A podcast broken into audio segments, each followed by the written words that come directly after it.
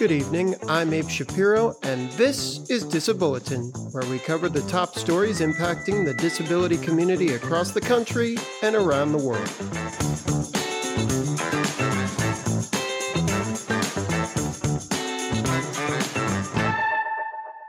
This evening, we bring you a new special report regarding the latest Supreme Court case related to individuals with disabilities.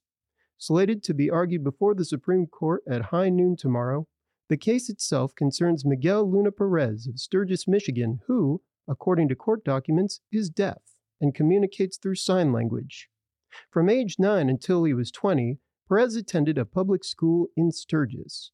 During that time span, the Perez family alleges that the school district did not provide their student with an adequate sign language interpreter this action left him, as stated by the Perez camp's petition to the Supreme Court, quote, an academic and social outcast, end quote.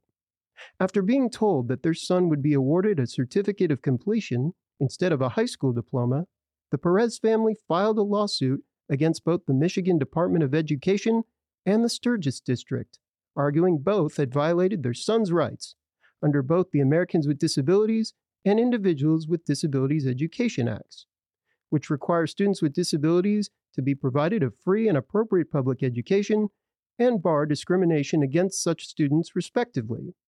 After a state judge dismissed the family's lawsuit on the grounds that he was not in a position of power to hear it, the Sturgis School Board settled Perez's lawsuit by offering to pay for Perez to attend the Michigan School for the Deaf. The Supreme Court agreed to hear this case, known in legalese as granting certiorari, in October of 2022. Following tomorrow's arguments, Disabulletin will highlight the defining moments on the evening news and expand upon the implications of this case on special education in the United States. Until then, I'm Abe Shapiro. Live and learn.